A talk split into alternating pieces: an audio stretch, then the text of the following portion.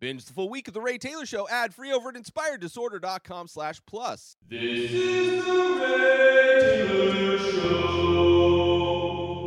Welcome to Top five from The Ray Taylor Show, where each week I rank movies in a variety of categories, from franchise and subgenre to directors and actors. No film is left unwatched as I break down my top five picks. So join me every Sunday for new episodes and get ready to dive into the world of film with Top five from The Ray Taylor Show. This week, this episode, I am ranking my top five Pirates of the Caribbean movies, or some may say Pirates of the Caribbean movies, based on the popular Disney theme park ride. The Pirates of the Caribbean movie franchise is a series of adventure films produced by the Walt Disney Pictures Company.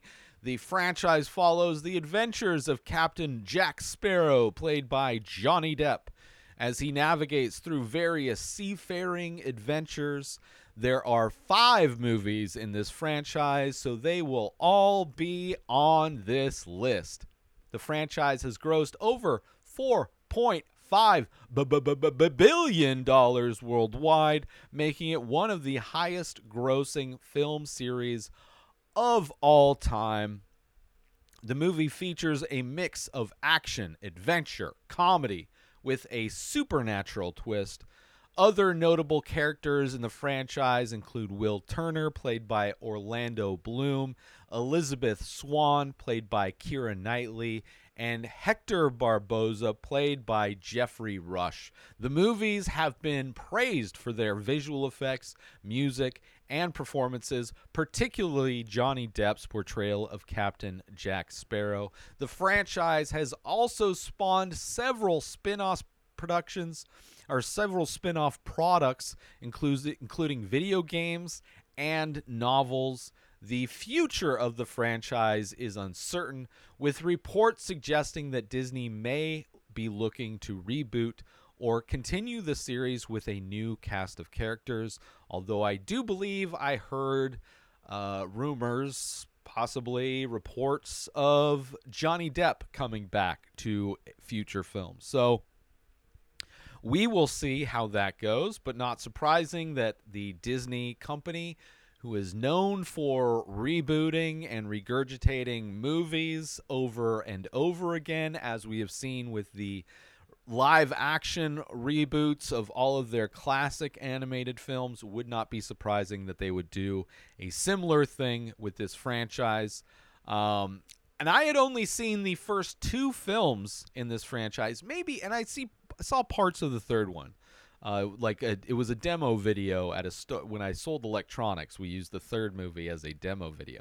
Uh, so I'd only seen parts of that one. But I'd only seen two movies in the theater when they were released. So I was excited to go and complete the series, watch all of the movies that I had not seen, and see where this franchise goes so that I can sit down here with you and rank my top five picks of the Pirates of the Caribbean movies. So let's get it started, shall we, with number five. This is my least favorite Pirates of the Caribbean movie. Now, most of the time, my least favorite movie in a category doesn't even make the list, because most of the time my lists are are developed from a, a pool of movies that is more than five films. So thankfully, this was an easy watch, although some of these movies are pretty long. But number five, my least favorite Pirates of the Caribbean movie, or my fifth favorite, however you'd like to look at it. Coming in number five is Pirates of the Caribbean on Stranger Tides.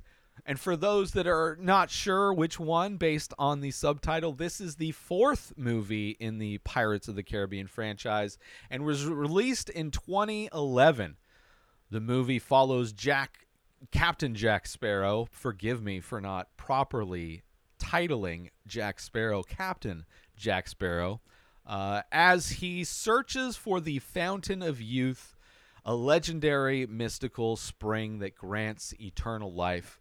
Sparrow is joined by former lover Angelica, who is played by Penelope Cruz, and rival pirate Blackbeard, played by Ian McShane, who are also seeking the fountain for their own purposes. The movie takes place several years after the events of the original trilogy and features new characters, including a missionary, Philip Swift, played by Sam uh, Claflin, Cl- uh, Claflin, Claflin, and mermaid Serena, played by Astrid Burgess Fr- Frisbee. The movie received mixed reviews from critics, with some praising the performances and action sequences, while others criticizing the plot and lack of cohesion. The movie grossed over one billion dollars worldwide, making it the second highest-grossing movie in the franchise after Dead Man's Chest. The movie's score was composed by Hans Zimmer, who also composed the score's previous movies in the franchise. The movie was directed by Rob Marshall and previously directed uh, the musicals for films Chicago and Nine. The movie features several nods to the previous movies in the franchise, including return characters such as Barbossa and Gibbs. The movie was released in three D and IMAX formats, with the three D version receiving mixed reviews for its use of the technology. Uh, it was very clear that this movie was a three D movie, plenty of ridiculous shots only meant for showing off three D, you know, the shots of like a sword pointed at the camera or a telescope pointed at the camera.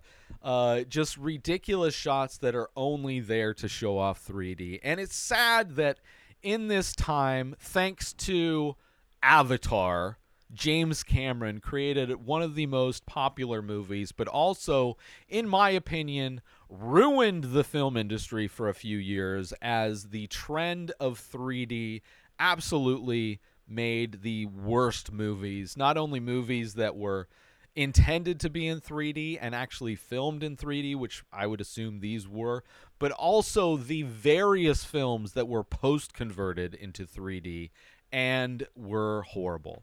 And just movies that were like, uh, it just was such a horrible trend. Even, I was selling electronics, right, as I mentioned earlier, and there was a trend in T Vs that had three D, which was dumb, because who wants to wear glasses, battery-powered glasses, while they're home watching a movie, right? Can you imagine your batteries and your glasses going dead when you're halfway through Pirates of the Caribbean at Stranger Tides? You not only have to have special T V, not only you have to have battery-powered glasses that are charged up, and enough of those glasses for everybody that intends to watch this three D movie, but you also had to somehow get access to three D content, which was and probably still is a very niche and rare format to get, which would also mean not only do you have to have a three D T V, three D glasses, three D content, but you also have to have a three D movie player, a three D Blu-ray player. It's just ridiculous. And, of course, it was a trend that lasted for like two, three years, and then it completely died off, um, which, you know, thank you, James Cameron, for that. Thank you for the success of Avatar for that. Um, and this movie, you could totally tell all the three D moments. Uh, this plot's loosely based on the novel On Stranger Tides by Tim Powers, which was originally intended as the basis for the very first movie in the franchise. Uh, this movie at no point has the same feel as the original franchise. Everybody looks very clean and manicured versus every other Pirates of the Caribbean movie. Everybody looks like they're pirates. They look dirty. They look messy. Uh, versus this one, it felt almost like an imitation Pirates of the Caribbean movie. You know how sometimes there's those imitation movies that come out that look really similar to a big budget popular movie, but it's like the title slightly different. That's kind of what this looked like. It also kind of felt a lot more like a theme park show than a movie, right? Like they set up, like a lot of these set pieces seem like they're on like a small soundstage. Um, so just overall, like the fact that it's not tied in at all with the, aside from Jack Sparrow, not tied in with the original trilogy, um, and then Barbossa coming back in a very weird way. Uh, the way it's filmed the way everybody looks. Like, there's so many aspects of this movie that I really didn't like. Um, so that is why this movie is coming in at number five, Pirates of the Caribbean on Stranger Tides. Moving on to my fourth favorite Pirates of the Caribbean movie. This is a movie that also had some issues, but was still fun and uh, was easily put above the last movie I mentioned. Coming in number four is Pirates of the Caribbean, Dead Men Tell No Tales. This is the fifth and final film as far as that's been released so far. I'm sure there will be more in the future. But as I'm recording this, this is the last of the franchise that has come out, uh, Pirates of the Caribbean franchise, and this was released in twenty seventeen.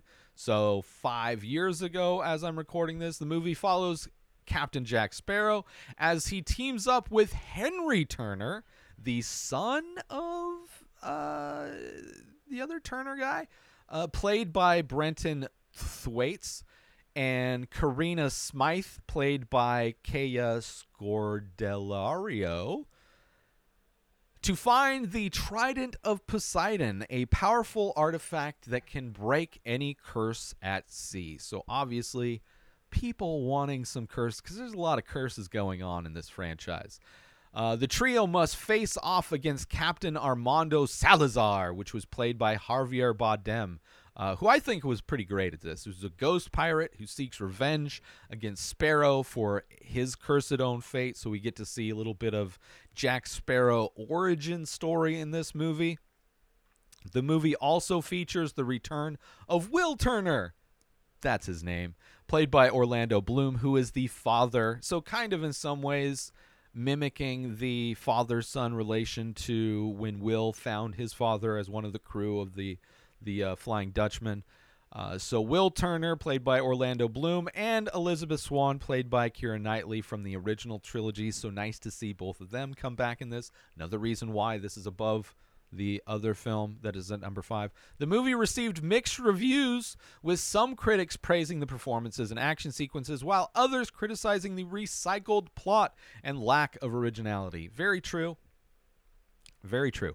The movie grossed over seven hundred ninety-four million dollars worldwide, making it the second lowest grossing movie in the franchise after the first film, uh, which is kind of sad. The first film was the uh, third lowest grossing or second lowest. What does that mean? Uh, the movie score was composed by Jeff, Jeff, Jeff uh, Zanelli, and features themes from the original trilogy composed by Hans Zimmer. The movie was directed by Joachim Roening uh, and Eps- Espen Sandberg, who previously directed the adventure film Kon Tiki, which I have no idea what that movie is. Uh, the movie features several nods to the previous movies in the franchise, including references to Davy Jones, the Flying Dutchman, and the East India Trading Company. The movie was released in three D and IMAX formats, with the three D version receiving praise for its use of the technology and action scenes. Uh, this is another movie obviously filmed in three D. There's like no depth of field. Everything is in focus, right? Although... And it's also very dark, right? Which if you're watching this movie in three D, then you're wearing polarized glasses, which will make the screen dark anyway. But so many of the scenes are like night scenes, and they're the specific kind of night scenes where you just can't see what's going on. Even though I was at home watching it on my super bright projector, had all of the lights off, and I think part of it is because it was specifically filmed for three D, so I think...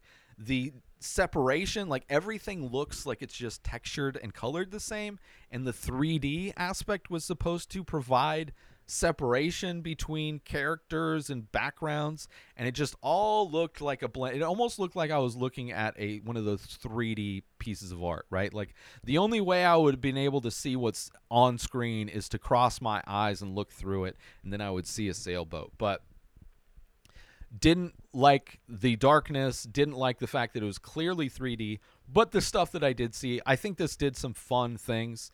Uh, the also, some of the dialogue was super low, right? Had to hit the volume up, like Javier Bardem, very low dialogue, very hard, almost like he's doing an A S M R type of reading of his dialogue, which was kind of uh, kind of weird. But, and in some ways, ups the Fast and the Furious franchise from Fast and the Furious five, where in that movie it had a notable scene of them dragging a safe through Rio de Janeiro. Uh, in this movie, it has a horse-drawn safe being dragged, in addition to the building that the safe was in as well, being dragged through town. Very ridiculous, but still really fun. Uh, uh, that is one of the reasons why I like this. There are some really cool scenes, even though everything is so digital and in so many ways hard to see. But at least the people looked dirty. They looked like they were there. Like, this one was definitely trying to be more like the original trilogy, which obviously, uh, as we've made it this far, Uh, the original trilogy, I think, is far better than these last two sequels. Uh, but this one wasn't as horrible. Also, Johnny Depp clearly looks older in this one. He's wearing a lot more clothing. His face is a little bit puffier than usual. Like, he's not the same, uh, not the same Captain Jack Sparrow from the previous movies. Um, and there's a moment where his character is slurring. Like, clearly he's on a bender as well, but he, it's like the most authentic slurring of drunk speech that I have ever seen, and wouldn't be surprised if he was actually drunk to film those scenes where his character is supposed to be drunk. Thankfully, that wasn't the character throughout the film, so it was clearly a, a, a choice made for that character in the beginning of the film. Uh, but either way, it wasn't horrible. I enjoyed it. I had a fun time, uh, but definitely not on my top three. So coming at number four is Pirates of the Caribbean, Dead Men Tell No Tales. Let's take a quick break from this episode to talk about, are you a fan of art, movies, and all things entertainment? Then you need to check out youtube.com slash Inspired Disorder. Our page is jam-packed with all kinds of great content, including making of videos of The Many Faces, an ongoing art series of abstract ink paintings. But that's not all. We also feature daily episodes from The Ray Taylor Show, a podcast that brings you movie reviews, T V show reviews, episode recaps, opinions, on news and entertainment, and much more. There's also a weekly diary and top five movie rankings of a variety of categories. And if that wasn't enough, we've also got how-to videos covering all kinds of topics. So why wait? Head on over to youtube.com slash Inspired Disorder and start exploring the amazing content we have to offer. And now, back to the show. And then moving on to my third favorite, now we're getting into the original trilogy, which I am kind of glad that it was a trilogy. I didn't know the first three movies were kind of a self-contained package story, uh, where at the end of the second one, I was like, oh, there's, it's clearly setting up for a part two. Uh, so very interesting. But coming here at number three, my third favorite Pirates of the Caribbean film is Pirates of the Caribbean, Dead Man's Chest. This is the second movie in the Pirates of the Caribbean franchise and was released in two thousand six. This is the one of the two movies that I saw in theaters. Obviously, the first movie was one I had seen in theaters and watched this one. The movie picks up just after the events of the last film with Captain Jack Sparrow, played by Johnny Depp, facing off against the fearsome Davy Jones, uh, played by Billy N- Bill Nighy. He and is facing off against him and his cursed crew. The movie also follows the adventures of Will Turner, played by Orlando Bloom, and Elizabeth Swann, played by Keira Knightley, as they try to rescue Sparrow and prevent the East India Trading Company from using Jones's powers for their own gain. The movie features new characters, including Tia Dalma, played by Naomie Harris, a voodoo priestess who helps the trio, and Cutler Beckett, played by Tom Hollander, a ruthless uh, representative of the East India Trading Company. The movie received mixed to positive reviews for, from the critics, Uh, with many praising the performances and special effects, while some criticizing the convoluted plot. The movie grossed over one billion dollars worldwide, making it the highest grossing movie of two thousand six and the third highest grossing film of all time uh, at the same time of its release. So a big, big movie for the franchise and one of the biggest movies of the year. The movie's score was composed by Hans Zimmer, who also composed the score of the first movie in the franchise. The movie was directed by George uh, Verbinski, uh, Gore Verbinski, I mean, uh, who also directed the first film and the third film in the franchise. He directed the trilogy. The first features... The movie features several several memorable action sequences, including a thrilling sword battle on a giant wheel, and a chaotic battle between the cursed crew of the Flying Dutchman and the crew of the Black Pearl. Uh, the movie's ending sets up for the events of the third movie in the franchise, Pirates of the Caribbean at World's End. Jack is the king of an island tribe at the beginning of this movie. There's very cartoonish action sequences in the beginning, actually through a lot of this movie. Uh, the crew being imprisoned in these sphere kind of cages that are made out of bone, a cool thing, very cartoonish as well. Uh, and then also the villains are all kind of sea creature people, which is kind of interesting, kind of an interesting take on uh, what they could be battling in this movie. Uh, so coming in at number three, Pirates of the Caribbean, Dead Man's Chest. The reason why it's here, mostly super cartoonish, but also because it definitely feels like a part one. Um, and there's aspects of the part two that I enjoyed more. So coming in number three, Pirates of the Caribbean, Dead Man's Chest. Moving on to number two, my second favorite Pirates of the Caribbean movie of all time. And this one is the follow-up to that previous one, Pirates of the Caribbean at World's End. This is the third film in the franchise and was released in two thousand seven. The movie picks up right after the events of the previous film, with Captain Jack Sparrow, played by Johnny Depp, trapped in Davy Jones' locker and his friends trying to rescue him. The movie follows uh, the final battle between the British Empire, led by Lloyd, Lord Cutler Beckett, played by Tom Hollander, and the pirates led by Barbossa, played by Geoffrey Rush, and the newly rescued Sparrow. The movie features new characters, including Sao Fang, played by Chow Yun-fat, uh, a notorious pirate lord, and Calypso, played by Naomie Harris, a goddess of the sea. The movie received mixed to positive reviews from critics, with many praising the performances and action sequences, some criticizing the convoluted plot and excessive length. It does. There is a lot. This movie is a lot. One of the downsides of this movie is how much this movie is movieing. Uh, there is a lot going on in this movie. Uh, the movie grossed over nine hundred sixty million dollars worldwide, making it the second highest grossing movie of two thousand seven after Harry Potter and the Order of the Phoenix, uh, which may be my favorite Harry Potter movie. I don't remember.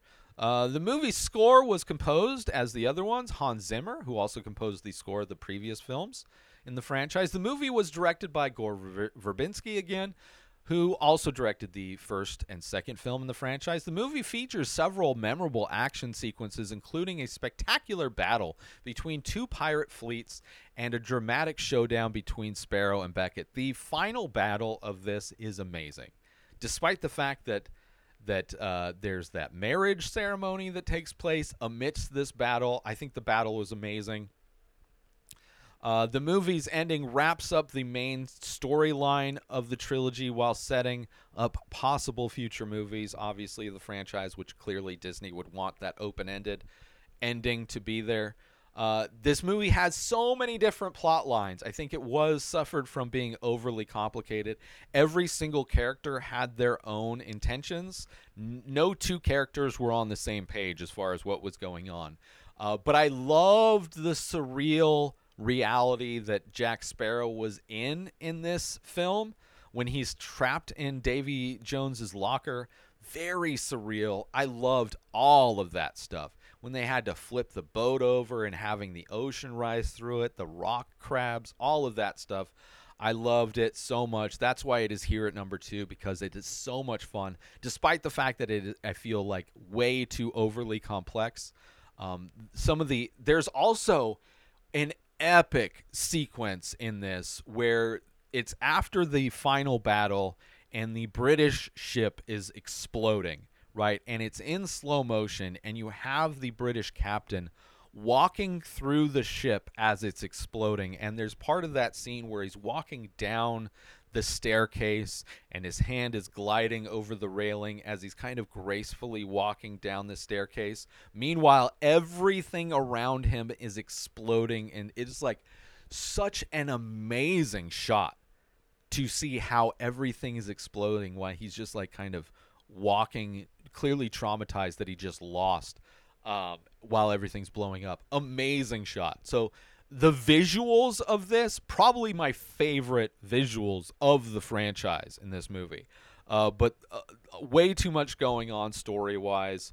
Um, but I, I did love this movie. I thought it was great. So coming at number two, Pirates of the Caribbean at World's End, which only leaves one movie left. Let's take a quick break from this episode because I want to talk about, are you looking to add some unique and expressive artwork to your home, office, or wardrobe? Look no further than The Many Faces series by Ray Taylor. That's me. These abstract paintings on paper explore the endless possibilities of the human face, capturing unique expressions of emotion, mood, tone, and energy in just a few minimal features. Now you can bring these stunning and thought-provoking pieces into your own space with high-quality prints and t-shirts, featuring designs from the Many Faces series. Or take home a one-of-a-kind original piece for your collection. Don't miss out on this opportunity to add some original and expressive artwork to your home, office, or wardrobe. Head on over to inspired disorder dot com to browse and purchase original artworks, prints, and t-shirts from the Many Faces series today. And now, back to the show. The one movie I didn't mention, coming in at number one, my favorite Pirates of the Caribbean movie, is the very first Pirates of the Caribbean movie, The Curse of the Black Pearl. This is, like I said, the first of the franchise, released in two thousand three. I was new in San Diego, so also a, a really cool time in my life. Uh, so probably there's probably some of that nostalgia uh attached to this movie. The movie follows the adventures, obviously, of Will Turner, played by Orlando Bloom, uh, Elizabeth Swann, played by Keira Knightley, and as always, uh, Jack Sparrow, Captain Jack Sparrow, played by Johnny Depp, to rescue Elizabeth from the clutches of the cursed crew of the Black Pearl. The cursed crew, led by villainous Captain Barbossa, played by Geoffrey Rush. Uh, they're cursed to live forever as undead skeletons due to a curse placed on them for stealing the cursed Aztec gold. The movie received positive reviews from the critics, with many praising the performances, humor, action, and action sequences. The movie grossed over six hundred fifty million dollars worldwide, making it the fourth highest grossing movie of two thousand three. Uh, but as we heard, not the most grossing of the franchise. The movie's score was composed by Klaus Uh, Badelt, with contributions from Hans Zimmer, and features the iconic theme song "He's a Pirate." The movie was directed by Gore Verbinski, who would go on to direct the following two films in the kind of trilogy of the beginning of this franchise. The movie features several several memorable action sequences, including a daring escape from a sinking ship and a climactic sword fight between Sparrow and Barbossa.